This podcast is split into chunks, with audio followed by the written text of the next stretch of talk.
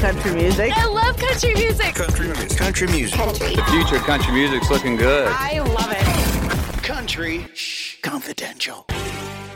highs are really highs and then you start to feel like you're plateauing and the lows are really low then you just got to learn to just like i said take it day by day and i think that's what's kind of helped me keep my eye on the ball at all times but definitely really cool it's opened a lot of doors and i'm really thankful that she was able to be a part of that when she was and um, you know it's helped Missouri native Roman Alexander is doing country music his way. Pulling from childhood influences like Johnny Cash and Elvis Presley, this young crooner's drive and willingness to learn have landed him smack dab in the middle of Music City. With millions of streams and a strong fan base, Roman is now ready for the next step. His new EP Downtime represents that next level. The five song EP puts Roman's heart and soul on display perfectly. Backed by some good old Midwest integrity, Roman is determined to make it. Country Confidential. Okay, great. So I went down to the very bottom of your Instagram, so you didn't have to. So in my searching, I found a picture of you in the bathtub. yeah A picture, a was- little picture. hopefully it wasn't a current one No, no, no, it was you when you were little. But I think the one that I liked when I was kind of scrolling through, going down to the bottom, is there's a picture of you on stage in this like corduroy white quarter zip. Yeah. And you had kind of captioned it, you know, two strings and a Johnny Cash song. Do you remember that day or like talk to me? You looked a little, like you couldn't have been more than five. Yeah, I was six years old, um, and my uh, my uncle was getting married at the time. So, um, I my my uncle Jim is uh, it's actually it's my uncle's best friend, but I consider him Uncle Jim. You know, he's been there since the beginning. So, uh, he's got a country band back home called Outlaw Jim and the Whiskey Benders. So, it kind of started with me like getting up on stage with him and doing these little open mics. Um, but that right there was the first time I ever got up and like actually played with him and his band because originally it was just me, like you know, him and the acoustic guitar, and I would just sing along. But that was the full one. That was the first time I ever did that, um, and then that was the night that started everything. So it's really cool to have a picture documented of that when it that was like the first time I got up on stage. The bug bit me, and I had never stopped. Oh my gosh, I love it. But I also know, you know what I mean? You are from Missouri. I'm from Yeah. Illinois. So, Midwest kids, I have to ask you, what is one of your favorite like Midwest delicacies, like food wise? Like, I feel like we are such like a meat and potatoes land, but like Yeah. Go elsewhere, I'm like, man, I really just want fill in the blank. So, like, are there things when you are, you know, in Nashville that you're excited to go home to Missouri and like eat at the diner because it's the only place you can get this? You know, um, I'm not so Kansas City is known for barbecue, which is where I'm from. So, you know, I have a lot of family in St. Louis, so they get the Italian food and, and whatnot. And you know how that goes. I I I gotta be honest, I don't know if it's specifically a Kansas City thing. I love chicken wings, but you can kind of get chicken wings everywhere. So if we're talking like Midwest, uh, and not just city specific, just Midwest specific, I think just steak in general, just any kind of like uh red meat that I can eat that I, I normally wouldn't. I mean, for instance, I was in Key West and there was ribs on the menu, there was steak on the menu, and I couldn't even fathom ordering steak. I'm like, I'm in the Keys. Why would I not order seafood? You know, but when I go home, it's more special. Yeah, yeah. No, I was wondering if like you Kansas City kind of had like a, a regional specialty. I know where my grandparents are in central Illinois. They have something called a horseshoe, and it's literally just meat covered in french fries, covered in cheese sauce. So whenever I go to my grandparents, like that is what I want. that sounds like something uh, I would order pretty regularly um, when I'm not trying to diet. Because that's you know get, trying to go out on the road in the fall. You know you want to be in shape, but that's see stuff like that. Anytime there's cheese on stuff, that's where my weakness is. The more cheese, the better. I love it. So you're from Kansas City. It's a big Uh-huh. football town, but you already mentioned it's a big barbecue town. What is the go-to barbecue spot in your opinion in Kansas City?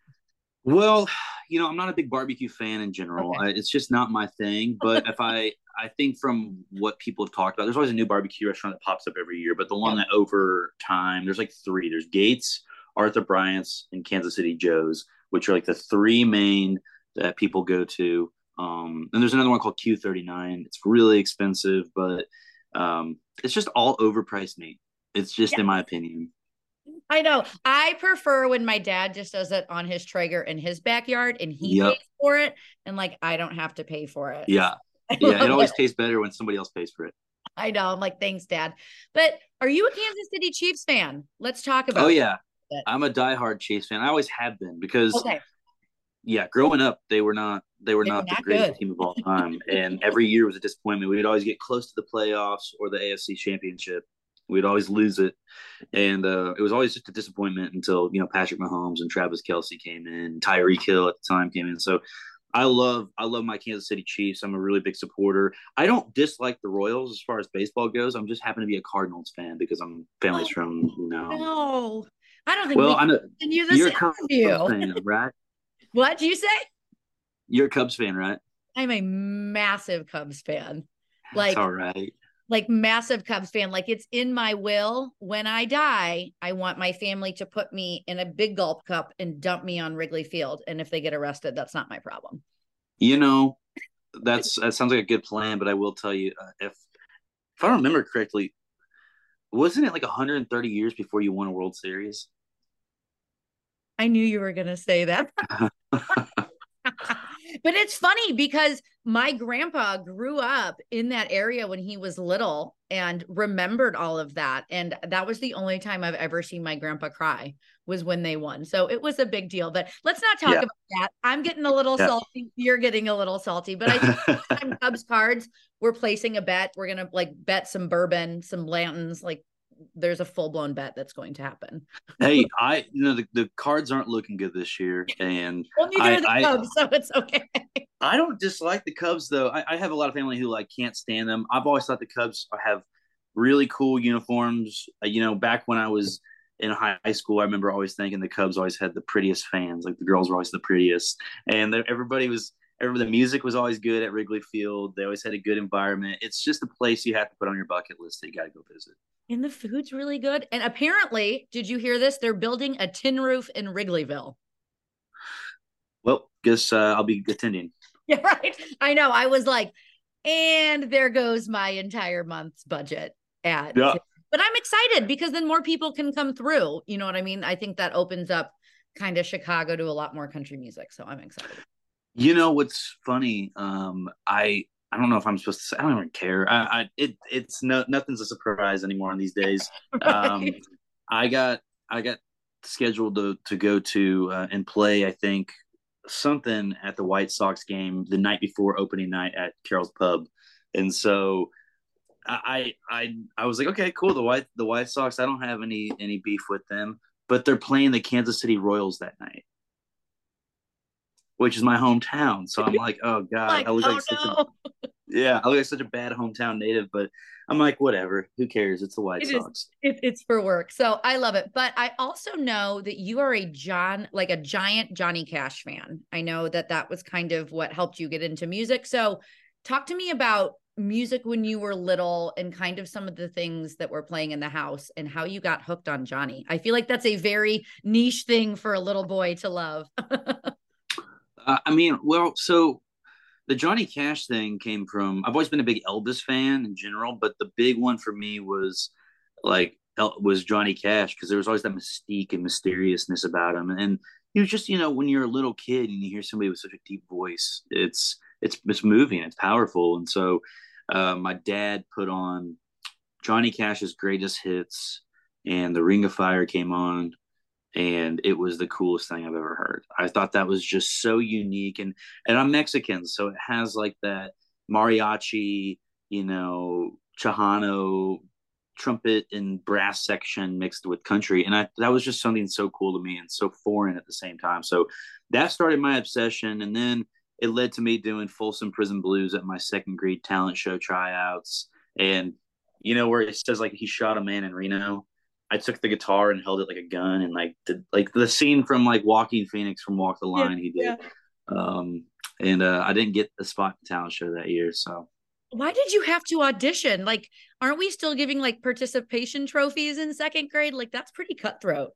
You know, these days I feel like maybe that's the case, but back then I don't know. It seemed a little bit more hardcore. I mean, it yeah, it was. I remember getting I like auditioned for like four different talent shows throughout the years while I was in elementary school, middle school. Never got one. So well, suck it, right? yeah, maybe I didn't try hard enough. Yeah. But were other kids doing music? You know what I mean? I'm thinking about, I was kind of thinking back to my childhood, and we had a couple kids that, you know, we would have garage bands, or we actually had one kid I went to high school with. They were a pretty successful Screamo band, but like, you know, kids really weren't doing music. We were a really big sports community. Did you kind of find that you fell into kind of that same, I guess, thing of more sports and less music? I think there's always, for me at least, and, and just being from the Midwest like yourself, like there's always that pressure to play sports. You know, it's a big football, big baseball. For me, I played rugby. And so it was kind of already a taboo thing to do. And I wrestled. So that was already kind of like a, that was the more normal thing to do. Um, you know, but I, I was wrestling and playing rugby. And then, you know, obviously in middle school, played, played football, just tried to like fit in, you know, try to be the cool kids. Uh, and then I just found that I wearing cowboy boots to school and you know not wearing my Nike slides and joggers. I just didn't. I like to dress up. It felt something. It was just a little bit more nicer to be elevated, and so um, that was my high school years. Was was playing bars and passing out flyers to the girls to come to the show, and and I was playing every weekend. So I skipped prom most years. I skipped homecoming, uh, and then at the cost of, of having to quit sports eventually, just because I was playing so much. I love it. When did the Elvis hair come into play, or was that something that you've always wanted? Like I said, when I was digging deep down into your early, yeah. early Instagram days, that Elvis hair has been the one thing that has remained. So, did that yeah. kind of come along as you were like starting to find your voice that you're like, I'm going to get into character and just have some Elvis hair? you know, well, and I have really thick hair. So, okay. and that, that comes from me being Mexican. So, yeah. like, I have that thick hair. There's not much I can do. So, I, I can either shave it, you know, grow yeah. it out and slick it back. And then I think that takes on a little bit of the Elvis pompadour look. Yeah. Um, yeah. And then the older I'm getting, the more curlier my hair is getting. So, I'm starting to like just like let it go shaggy and just kind of do whatever it does. But I feel like that was the one thing. Um, you know, without trying to be Elvis, that I was like, you know what, it shows my inspiration. I love James Dean. I love Marlon Brando. I love, you know, Paul Newman and Elvis Presley and Johnny Cash. What do they all have in common? They had good hair. So yeah. I was like, what? I want something like that. Maybe you should do a cover album of all of those guys and just call it Good Hair. Honestly, that's a great idea. I will be making a call to management tomorrow. Thank you. Thank you. But talk to me about those early days of kind of trying to find your voice. Were you playing covers? Were you playing originals when you were skipping prom and playing at the bar? Kind of what did your early days and your early set look like? Well, you know, when you're playing in Kansas City, there's not many places to play, especially at the time. Is part out from Parkville, Missouri, which is like 15 minutes outside KC. So you might as well say Kansas City. Um, there's a place called Al's Bar and Grill and then Frank James Saloon. Al's is still there. They have the best chicken wings anywhere in the country, in my opinion. So good. Um, and they're just a mom and pop bar. They're like the neighborhood bar. So they're they're good people and, and Al's a big part of my my childhood and growing up. But um that was you know, you played four hour sets. At Al's you did the open mics, the two hour set or hour and a half, and then you go over to Frank James on the weekends and play four hour sets or three and a half hour sets, and be packed with high school kids in a bar. So technically, they weren't really supposed to be there, but you know, you do what you got to do. And my uncle owned it, so it was allowed me to play as much as I wanted. Yeah, and uh, I'm surprised I didn't get shut down, but um, yeah, I, I, you know, I, at the time, you know, Florida Georgia Line was big.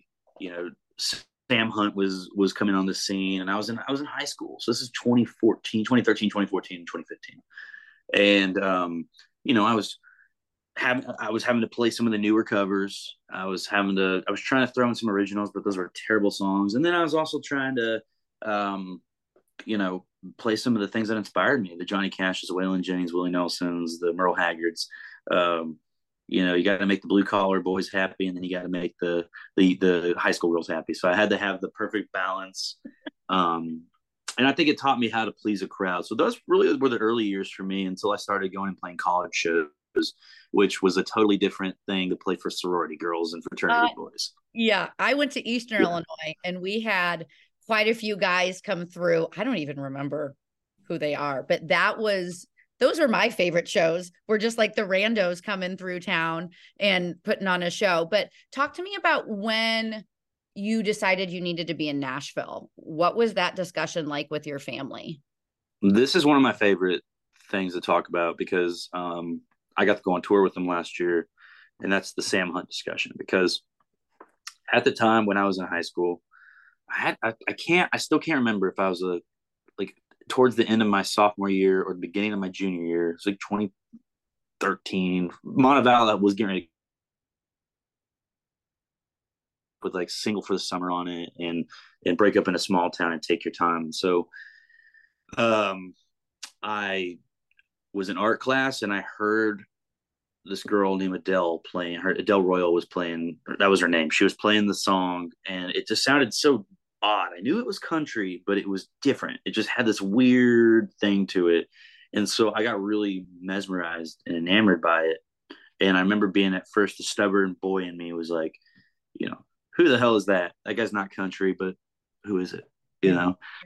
And um, she was like, Oh, I can't believe you've never heard of him. His name's Sam Hunt. He's brand new, but he's so good. I was like, Well, I've never heard of him.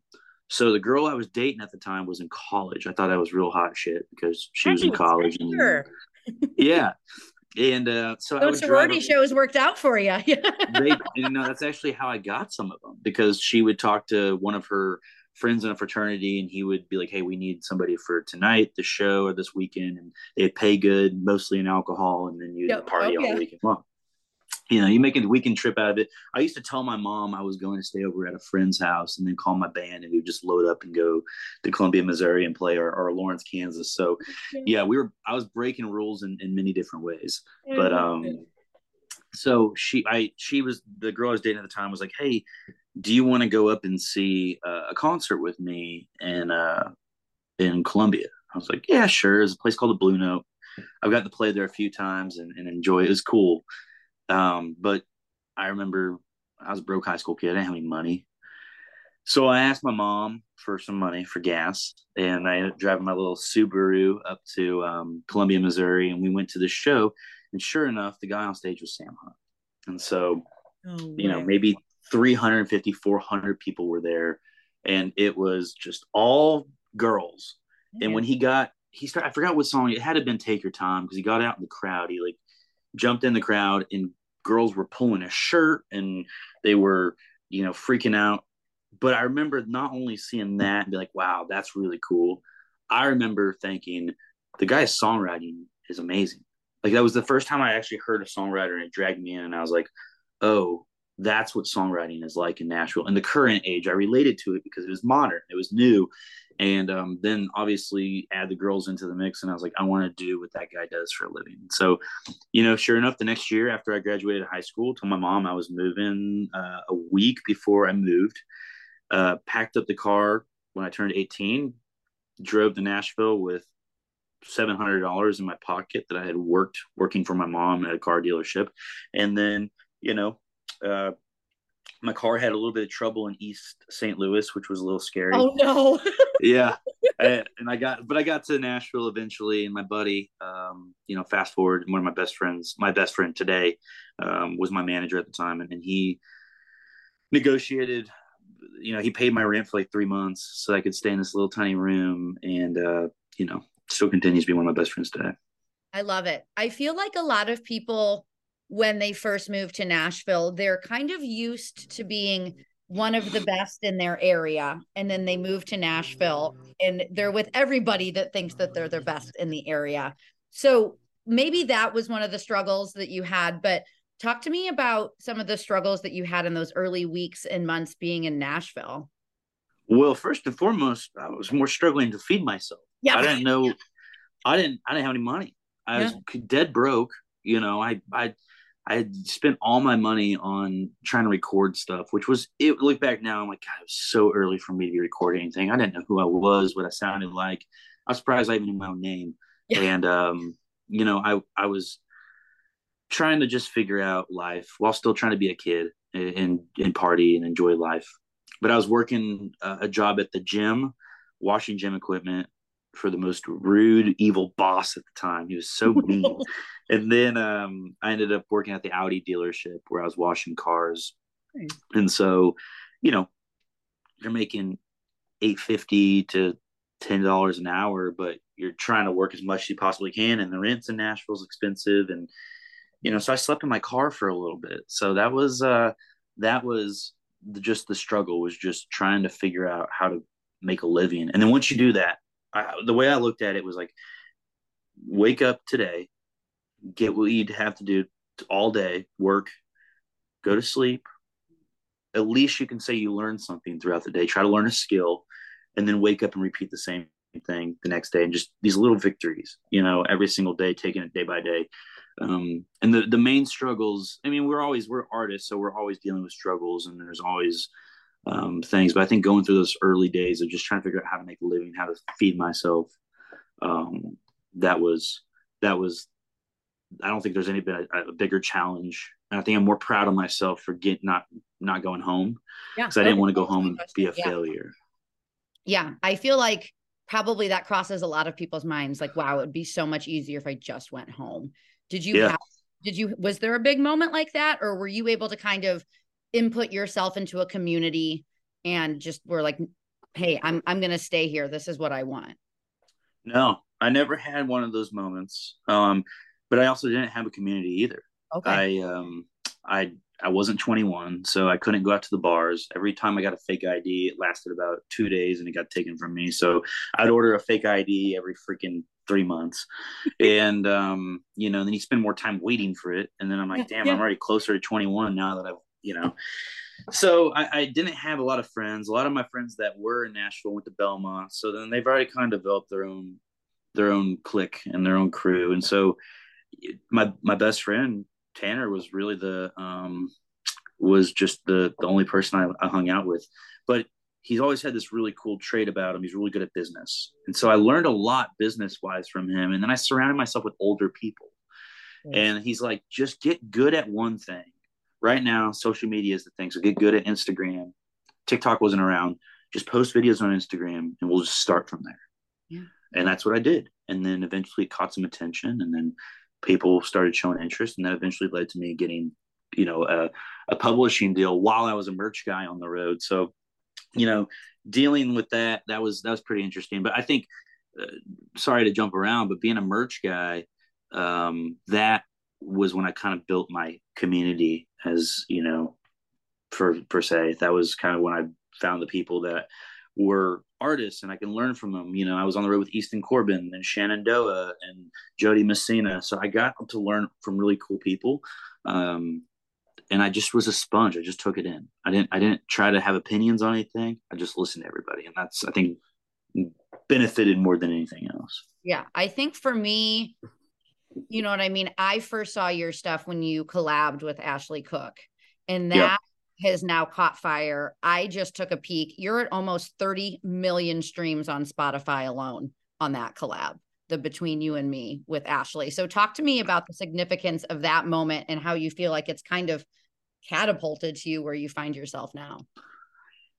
Well, okay. The one thing I won't ever do is is bullshit. Yeah, I'm Hey, very, fine. I'm, very honest. I'm very open. I, I, I won't sugarcoat how I feel about anything. I, you know, you go through highs and lows, like we talked about. That is a really cool moment for me to be able to say I had that many streams because some people work their whole entire career in you know Never. coming to Nashville to get a million streams. So to have you know 25 plus million or 27 plus million or I don't know how it's at now, but um that there was an original version that has like over 13 million and then there's the Ashley Cooke version. So it's cool. It's really cool and it's done a lot for me. It's allowed me to get some opportunities, but you know, the one thing you have to keep momentum going. And sometimes you get momentum, you get a lot of steam. The highs are really highs, and then you start to feel like you're plateauing, and the lows are really low. Then you just got to learn to just, like I said, take it day by day. And I think that's what's kind of helped me keep my eye on the ball at all times. But definitely really cool. It's opened a lot of doors, and I'm really thankful that she was able to be a part of that when she was, and um, you know, it's helped. I love it. I was also digging around on your Spotify and there's a really cute baby picture. I love that there's a theme of you sharing baby pictures. I think that's super fun. But you have this made me playlist and you kind Yeah. of talk about how that there's so many songs on there that have helped shape your vision. Can you talk to me a little bit about that?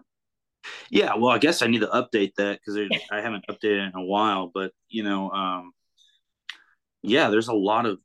I'm, I'm highly inspired by older stuff, but also newer things. There's always something new that comes on the horizon that catches my ear that maybe I don't talk about or admit, but I like to listen. Like I said, I'm a sponge. I like to take things in. So even if people don't think I'm paying attention or watching, I'm always watching, always listening. Um, so yeah, I mean, there's there's definitely new stuff that's inspired me. There's older stuff that's inspired me, but I think the common theme with that is there's always something that um, you know is making me who I am and, and shaping me. So I think I use my childhood pictures and, and that those parts of my life because that's when you're learning the most. Is when you're a kid, you're getting inspired, um, and I'm always I feel like I'm always a kid. You know, I'm always taking things in. So that's kind of my approach with it. I love that. So, you know what I mean? Also, totally creeping through your Instagram. I saw you met Owen Wilson. What Yeah. story? he looks higher than a kite. Am I right in that thinking? yeah, he was higher than a kite, I assume, and I wouldn't expect anything less from him. He was in he's in, he's in Maui, and so that's where we were. We were there for the BMI Songwriter Festival. So the first night of the festival, um, one of the current owners of the publishing company and label I'm on, uh, it was at his house. Okay. Beautiful house that overlooks the ocean in Maui, and BMI was there, and it, it was a private house party. So I was I didn't have music out yet. Cocktail Conversations was like still like four months, five months away from being released, and um, it was myself, my producer, uh, Cassie Ashton, Miranda Lambert, Maren Morris, Luke Dick, uh, Lucas Nelson, and so I, I was the first artist up to play. It was really weird. It was odd. I don't know why I was there. I just was. And I played Cocktail Conversations. But the opening note, there's only, remember, there's like only 100, 120 people there. Yeah. And and I'm not one of those people who knows faces really well. So if you're famous, most chances I won't know who you are. Don't really care either. But if you're cool, we'll hang out. We'll talk. Yeah. And I'll probably talk your ear off. But I was playing the the opening night opening note to, to co- cocktail conversations, and I look in the front row, and there's Kris Kristofferson and Willie Nelson sitting there, Hmm. and I tell you, like After my, the my hand- highwayman. Yeah. I froze. My my hand literally froze. I started shaking, and he, Willie could tell I was like, I, I couldn't like. I was like, holy shit, that's Willie Nelson. That's like one of my favorite people of all time. Everybody's favorite person of all time. He's my favorite. Yeah. But then there's Kris Kristofferson. Mm-hmm. They got to literally hang out and meet Elvis, you know, once upon a time, and then they got to they got to know Johnny Cash. And so I was like thinking, like these people have been they're dinosaurs. Yeah. Yeah. so I'm looking at them, and Willie just like looked at me, like smiled and nodded his head, like "You got it." And I was like, "Okay." And so I played it all the way through. I actually feel like I crushed it at the time, and uh, I got a standing ovation from him, and it was just really cool uh, moment. So I was like, you know what? I'm gonna go celebrate. I got shit faced. I went and drank at that party way more than I was supposed to, and sure enough, I look over. There's Owen Wilson, and you know how his thing is to say "wow." Yeah. Wow. You know, Yeah. he's always like wow you know and uh i heard him say wow and i was like no shit this is actually real it's legit i heard this guy say wow um so i went up to him i was like can i get a picture with you he's like yeah sure walks off i was like okay sounds good. And then he saw that i was kind of like dude what the hell? And he was like all right come on. And like took a picture with me. And that was really cool. So that was that party that night. And then i ended up spending you know the the rest of the week there in maui and got to meet some really cool people and hang out with people like him and, and stuff like that. So Oh my God, you got to perform for half of the Highwaymen. I'm like hyperventilating Yeah. through the screen here. yeah it was really cool. I don't i that's a once in a lifetime kind of thing you know you don't usually i i will i could confidently say i probably won't ever get to do that again you know that's like, oh my gosh, that's so cool. But I want to talk to you about being on the road with Old Dominion and kind of, Yeah. you know, I mean, I know you had a couple shows with them. Talk to me about things that you picked up from their live performance. You know, I mean, they're one of my favorites to see live. Uh, you know, Yeah. when Matt was crippled, you know what I mean, at Stagecoach, Yeah. Put on quite the show. So kind of talk to me about some things you picked up from those guys. Well, I'm uh out of that group. I've written with with Brad and Trevor, and my publishing company that I'm on um, has Trevor Rosen, and so I've spent a lot of time with him, and, and you know I got to know him. He's he's a great guy. He's fun to hang out with. He's a party. I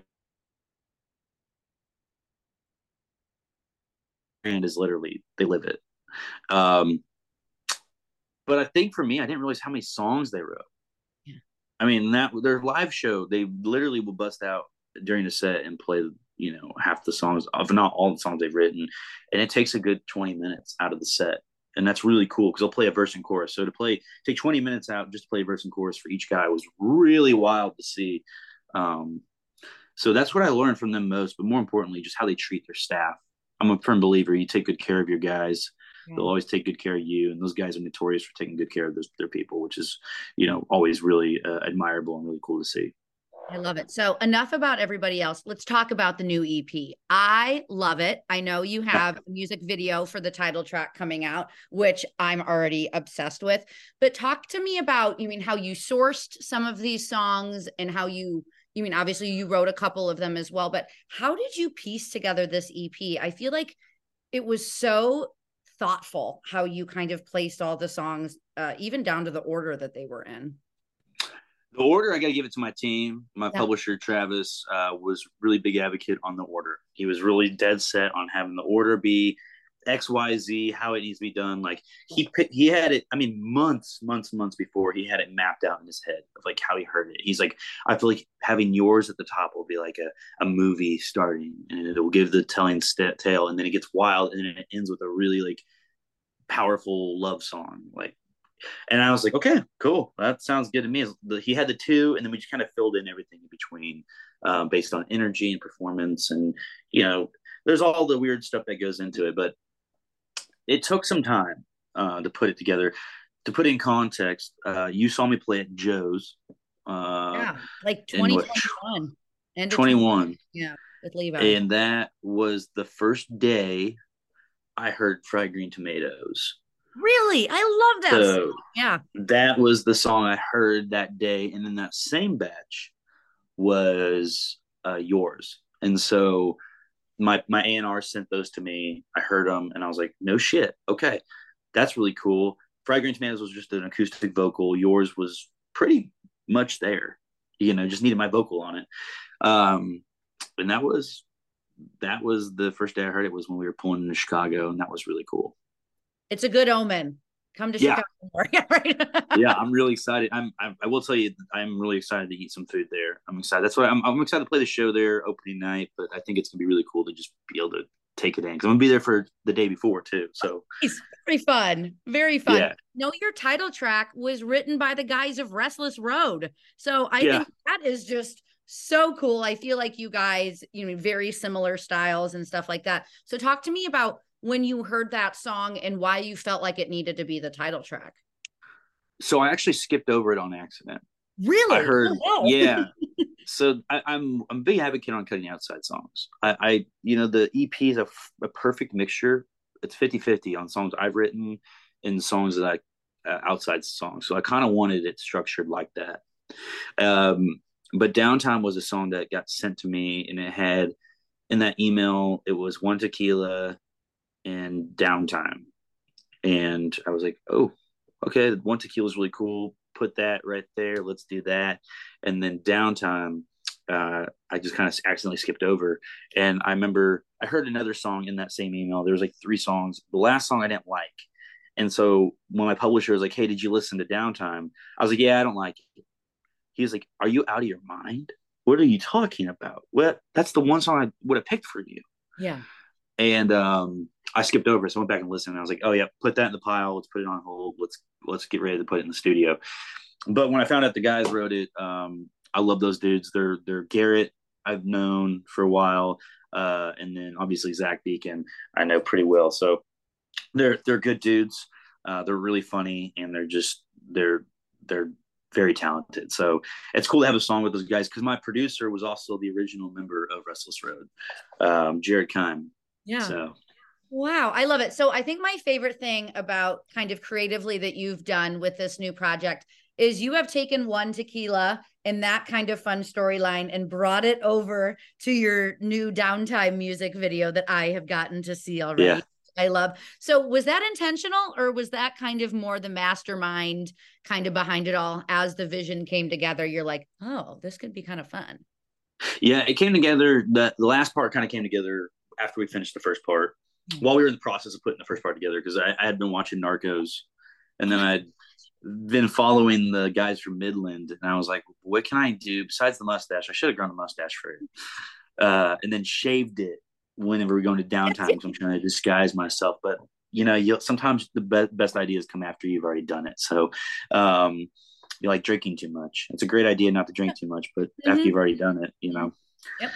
So uh, yeah, we were we were putting together the idea, trying to figure out what we were going to do for for one tequila. And we had thrown out some ideas, like maybe just hanging out with the girl and drinking tequila. I was like, boring. Let's do something that feels like a movie. And this idea I was throwing out, my manager was just running around like in his head, like, this is going to cost a hundred thousand dollars. Absolutely not. No. And then the producer, Hannah Hall, was like, no, I think we can do this for for way cheaper. Like, I think we can we can actually make this work. We might be able to even knock out two videos with one budget. Yeah. So she she came together and busted her ass and, and she cut down production crew and just she really got in the nitty gritty with herself and um, you know found Dara who is the girl in the music video. She's awesome, very talented.